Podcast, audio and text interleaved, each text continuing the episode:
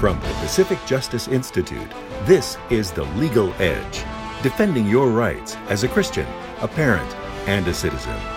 Here's Brad Dacus. Mark your calendars for Thursday, October 5th, because it's the annual Bring Your Bible to School Day. Rest assured that the right to express your religious beliefs at school beyond regular class hours has stood firm in the courts. Whether it's Bring Your Bible to School Day or any other day, it's clear that students have a right to bring their Bibles and share their faith. Well, Pacific Justice Institute has gone the extra mile and crafted a comprehensive resource that provides an overview of your legal rights when it comes to expressing your faith at school. Download a copy of PJI's free resource, Bring Your Bible to School Day, at pji.org. PJI provides legal representation without charge.